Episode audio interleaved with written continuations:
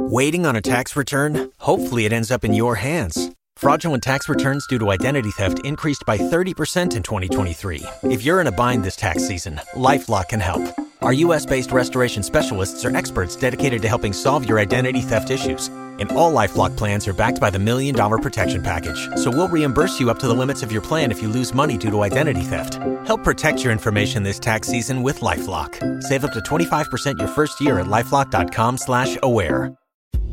Mino Lion Media presents Business First. Hi, all, and welcome to a new edition of Business First with Sonia Aline. I am your host, and today we are talking to someone who has carved out a very special and important niche in healthcare. Um, healthcare, as you know, has and continues to be one of the fastest growing industries. In fact, according to the Bureau of Labor Statistics, five out of the 20 fastest growing industries through 2029 are in healthcare and social services. And this gentleman in his company, which he co founded, called Independent Medical Group, gets to check off both of those boxes. And so we welcome Steve Vixamar. Steve, how are you? I'm great. Thank you so much. Good, good, good. Um, so I, I want to let the audience know that you've co founded this company with your partner, Clifford Knights. Correct. Clifford and I have been business partners for about 20 years now. So yeah, we started this company together back in uh, 2014, but we've been business partners. Oh, I was going to say, like, how old were you when you became business partners 20 years ago?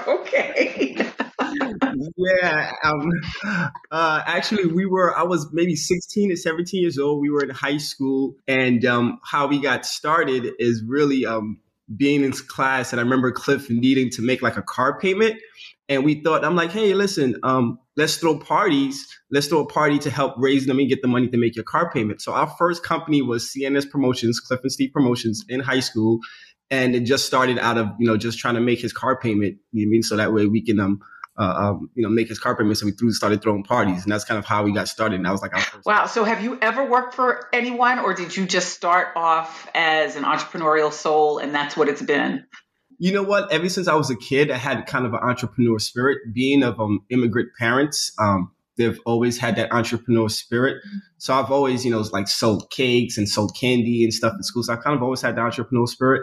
I did have a few jobs growing up. I worked at, you know, McDonald's in high school. I think everybody kind of started at a fast food, you know, chain. I might have, I might have had one call center job but in between then, me and Cliff has always had our own okay. Business. Well, and also coming from immigrant parents, I'm sure that the the encouragement was to be either a doctor or an attorney or an engineer. So, how did you convince your parents that no, I think I, I'm I'm going to figure this out on my own? Yeah, you know what? Um, as a kid, I always wanted to be a doctor because I always felt as if being a doctor would, would give me the opportunity to provide and help more so yeah, I've always had that push from my my parents that hey, you need to become a doctor or a lawyer or you know something stable.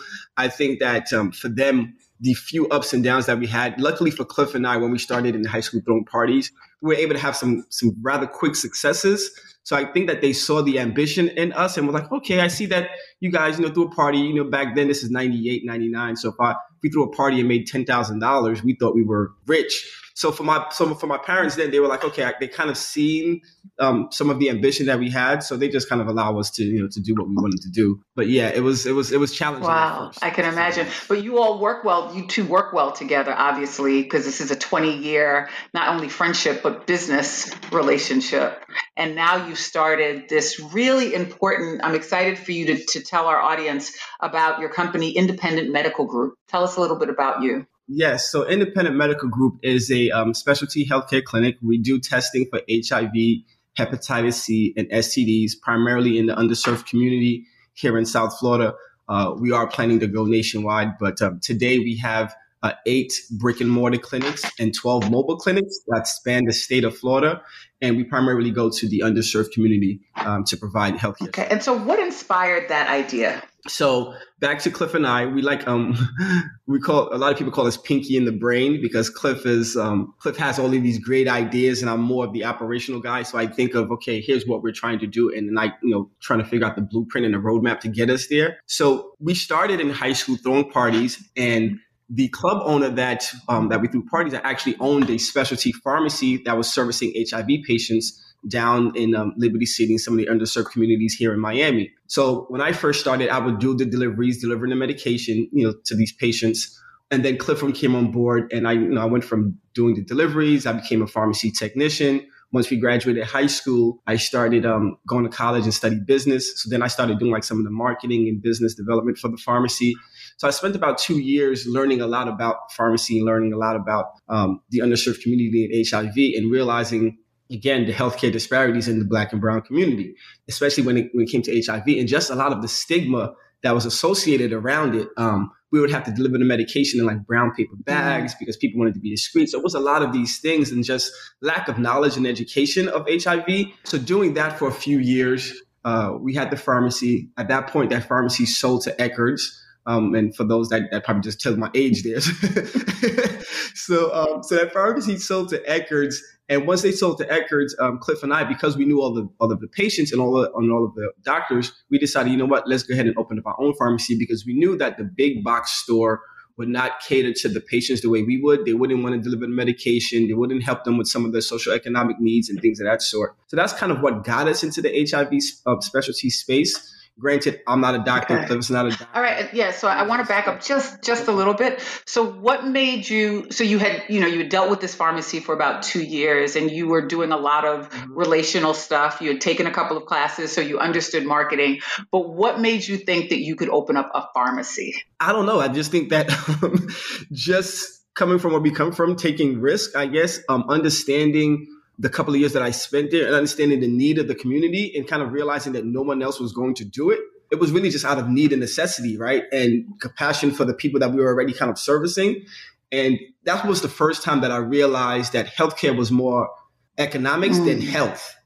Um, because when Eckerd's bought the pharmacy from us, and I hate to say the name like I'm talking bad about this corporation, but when they bought the pharmacy, our mandate, uh, our mission when we had this pharmacy was to service the underserved, right? So we would deliver medication at about you know 20 30 mile circumference. It didn't matter where the patient was we were going to get your medication to you because we know that you didn't have transportation and we know that you know you didn't have some of these um, resources to get to the pharmacy to get to the doctor. So we tried to make it as convenient as possible. This is back in 99 so when Eckerd's bought the pharmacy they purchased the, the patient base and the revenue but they didn't care about trying to service that community um, and I get it. I mean, they're a big corporation. You know, logistically, it didn't make sense for them. You know, those big box stores, their whole motto is they want you to come to the store because they want you to buy the ten dollar toothpaste. So at that moment is when we realized, like, wait, yes, they sold the store. So who's going to take care of our patients? Who's going to take care of these people that you know we've been servicing for all these years?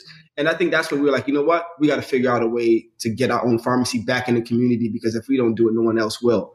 So that's kind of what drove us to do it. It was kind of out of necessity for the people that. Okay. So and so, what did the first part of your business actually look like?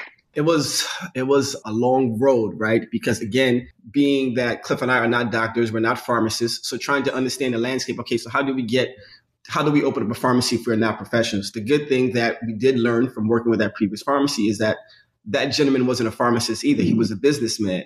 He had a pharmacist as a partner and he hired pharmacists. So I knew very quickly that, okay, this can be done. I don't necessarily need to be a pharmacist. I just need to find a pharmacist that has the same goal and mission that we had.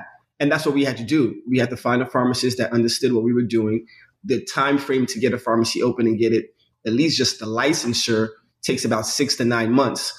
Um, so we had to take some time and had to find somebody who believed in what we were doing, that was willing to kind of sacrifice with us. I mean, there was many uh, dollar menu nights and days, and um, my wife kind of understanding the struggle. But um, but yeah, having somebody who kind of believed in, in, in you know putting your money kind of where your mouth is. So Cliff and I just worked as much as we could and saved up every dollar and ate you know Wendy's dollar menu for months to try to you know to get the pharmacy up and running. So that's kind of how we was able to, you know. Get- and so, what is it that makes your the, the services that you offer to the community? What is it that makes it so unique? So fast forward to 2014, uh, Cliff and I had you know many of experiences in the pharmacy space, and in the pharmacy space, um, when you're servicing the underserved community, unfortunately, um, there are you know legal uh, parameters in regards to what you can provide, right? Which is silly because I'm giving someone medication and I'm telling them take it with food, but yet they have no money to buy food, right? But then I can't give them any food. So we realized there was some challenges. And, le- and so legally you can't do that, right? Okay. You cannot do that. You cannot do that um, because then it seems what they call inducement is as if I'm paying this person to come to my mm. pharmacy. So fast forward to 2014, you know, we had our stints in pharmacy, our lawyer was like, hey, listen, one of the best ways in order for you guys to continue providing for the community is if you guys actually own, own the clinic yourself, own the clinic and service these patients on that side as opposed to the pharmacy side, then you're able to provide more. There's certain designations you're able to get. One of the things we're able to get was uh, a designation from the CDC and the Department of Health in order for us to go out and provide some of these services. So all of the services we provide are absolutely free. One of the differentiators for what we do is we actually bring the services to the community. If you understand the black and brown and underserved community, some of the social economic issues that they face is obviously finances, transportation, and these things. So hence is the hence the reason why we have more mobile units than brick and mortar because our mobile clinics will go into the community and test um, and test the uh, test the patients and test the, the, the customers there. So the, the biggest differentiator for us is the fact that we bring the services to the people and we take care of the people that no one really wants to take care of. Unfortunately, um, the black and brown community, underserved community are some of the most difficult as it relates to compliance and adherence, right? Mm-hmm. Because you and I both, I mean, when you go to the doctor, we, you know, if you have a stomach ache or antibiotic, you never finish a medication regimen. You take two or three, you start feeling better, like, oh, okay, I don't need this. I mean, so you got to figure if someone is homeless or transient or substance abuse, they definitely are not compliant with their HIV or their hepatitis C or any of that stuff. So just kind of reassuring them and, and, and you know, constantly being there, letting them know that you actually care and bringing the services to them is one of the biggest differentiators.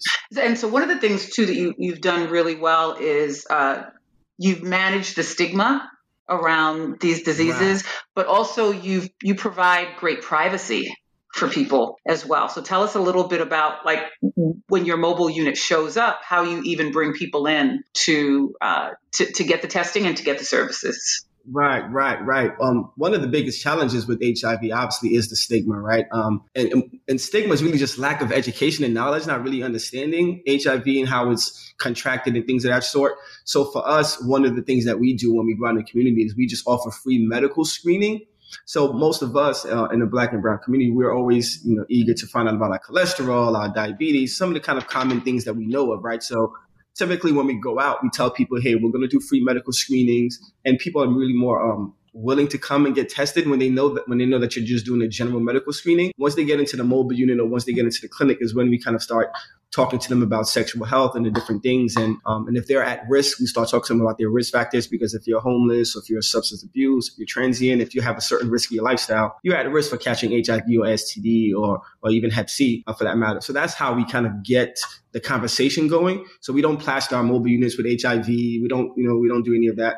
Granted, December is World AIDS um, uh, uh, AIDS Awareness Month, and tomorrow's World AIDS Day. So days like those days, we're out and we're talking to the community about HIV and AIDS. On a day to day, we try not to talk about it as much until you know you're in the privacy of a conversation with a with a doctor or with one of our uh, medical assistants. Then we you know start talking about. Right you know hiv so i imagine you get a, a lot of engagement far more than you did with the the, the, the first pharmacy that you worked with. Correct. Can you talk to us about like what you've seen and the type of engagement you have and and and how people relate to you? Yeah, I I realized that um very quickly that helping helping with the social economic needs, people are more receptive to getting healthcare.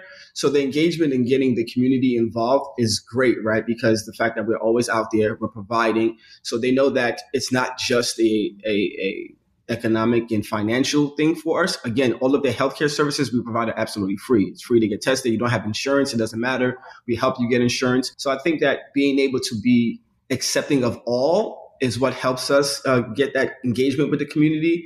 We're not, you know, the ones that trying to shine people away if you don't have insurance So if you don't look a certain way. We don't really, to us, it's kind of come on, come all. Cliff likes to always say, the money's kind of in the dirt for him. He always says that he's like, listen, we got to go to the places where nobody else wants to go. So that homeless shelter, we're going to go there, provide healthcare services to the people. Oh, the, those guys under the bridge, we're going to go there, build our, our mobile unit out, and we're going to you know, provide services for them under the bridge.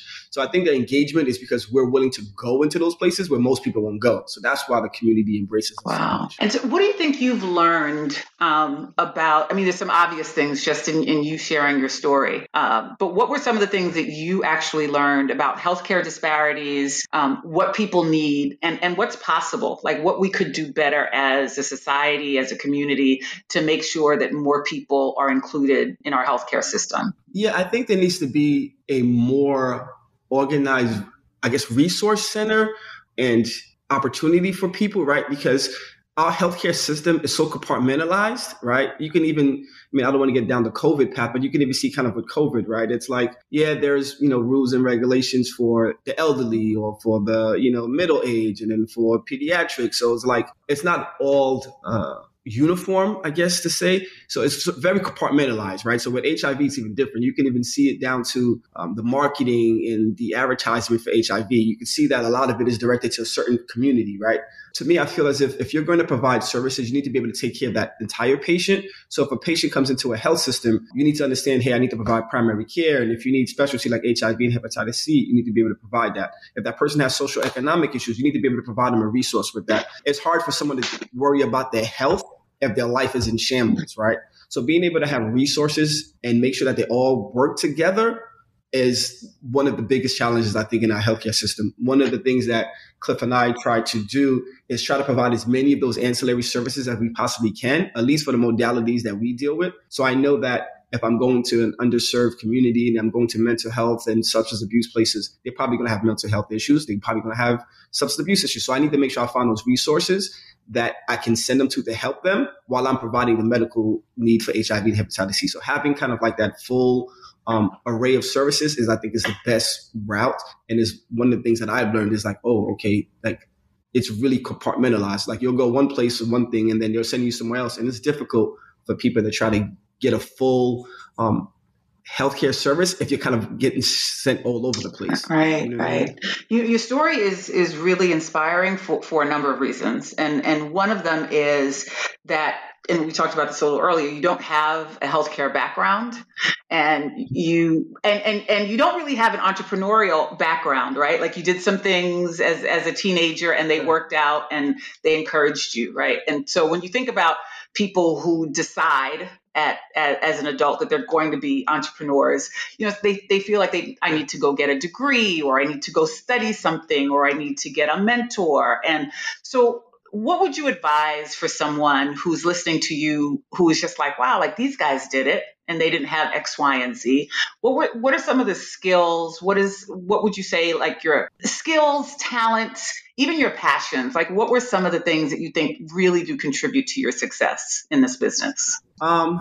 so not not having entrepreneurial or you know medical background. So like I said, being the kid of immigrants, I seen my mom and my grandma. They've always had that entrepreneur spirit. I mean, like I'm Haitian for background, and I think that any Caribbean person parent had a stint of where they were buying goods and shipping it back to their country and they're kind of doing that or either had a corner store had so i've had entrepreneurs in my family none none you know that was you know uber successful but all of them had were willing to take mm-hmm. risk put it that way so i think that taking risk is kind of something that was kind of ingrained in us um, so for me what drove me to to become an entrepreneur was that first stint that I had at the pharmacy, kind of understanding like, okay, in order to do this is really just understanding and educating myself in how to execute and believing that um, that I can do it. I guess um, I'd rather take the risk on myself than working at a at a company. I remember one company that Cliff and I did work for for about six months. I remember thinking that I remember it was December, and I don't want to I don't want to say the name of the company, but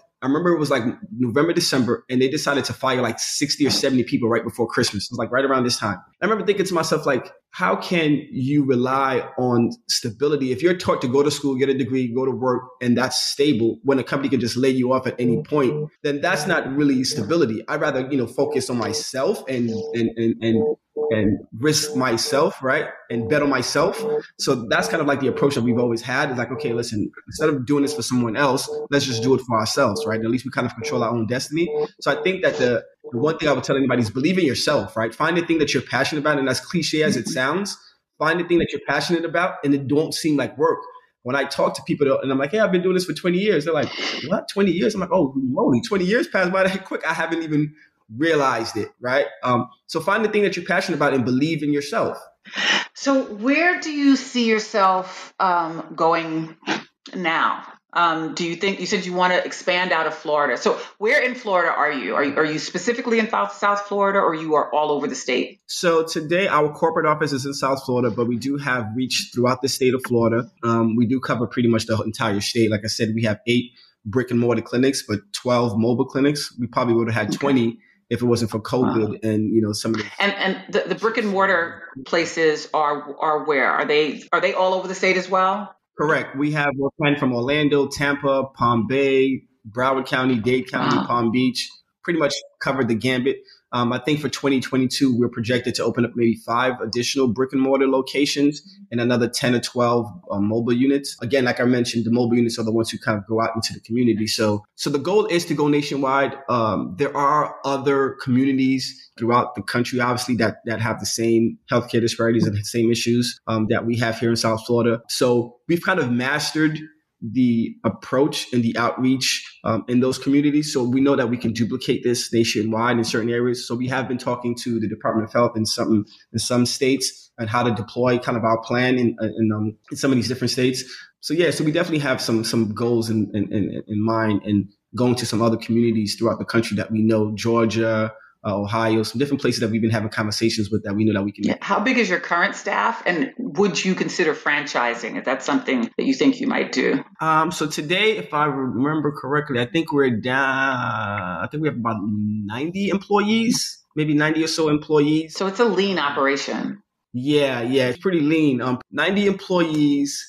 We have um, franchising. I don't know if we want to franchise. Um, we've, you know, Cliff and I have spoken a couple of times about you know, opening up multiple locations and bringing on partners. The one thing that we we figured out when we um when we were working with other pharmacies and trying to work with other clinics, everybody doesn't have the vision that you have. And, and, and unfortunate in healthcare, like I said in the beginning of the conversation, it's more finance than it is health. So a lot of times it's bottom line driven, and we're not like that.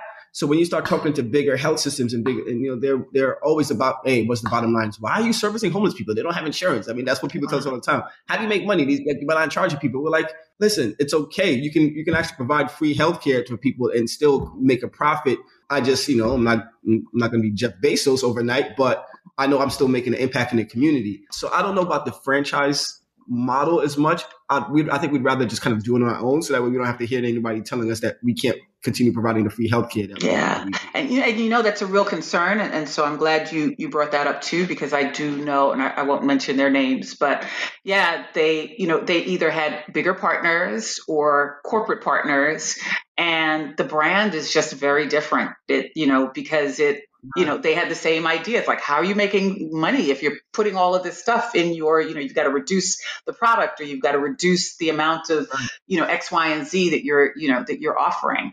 And so you all feel really strongly about the what you're offering and how you're going to continue to offer it obviously. Right. Yeah. Yeah. I'm gonna be honest like something as simple as i mean because i'm an operations i'm a numbers guy right? So one of the things that we do of all of our clinics, we provide, you know, obviously we give, you know, water, we give snacks and stuff when people kind of come in because we know a lot of the people are transient. So we have little lunch bags and try to give little stuff. So like just looking at the numbers simply, I mean, I don't want to talk numbers, but um, we could probably net an additional 150,000 just by eliminating that, right? So I know that a corporate, you know, person will come in and say, "Hey, listen, we want to increase our bottom line. No, no more water at any of the clinics. No more coffee. No more water. No more snacks." I'm like, no, we're not doing that. You know what I mean? So things like that that uh, that I know that if you're just looking from the outside and just looking at numbers, what's important to us, someone would be like, hey, no, we're not doing that. We're not doing that. We're going to increase our bottom line. No longer free healthcare, no free antibiotics. We're not doing any of this free stuff. You know what I mean? So for us, I think that we want to stay true to our mission.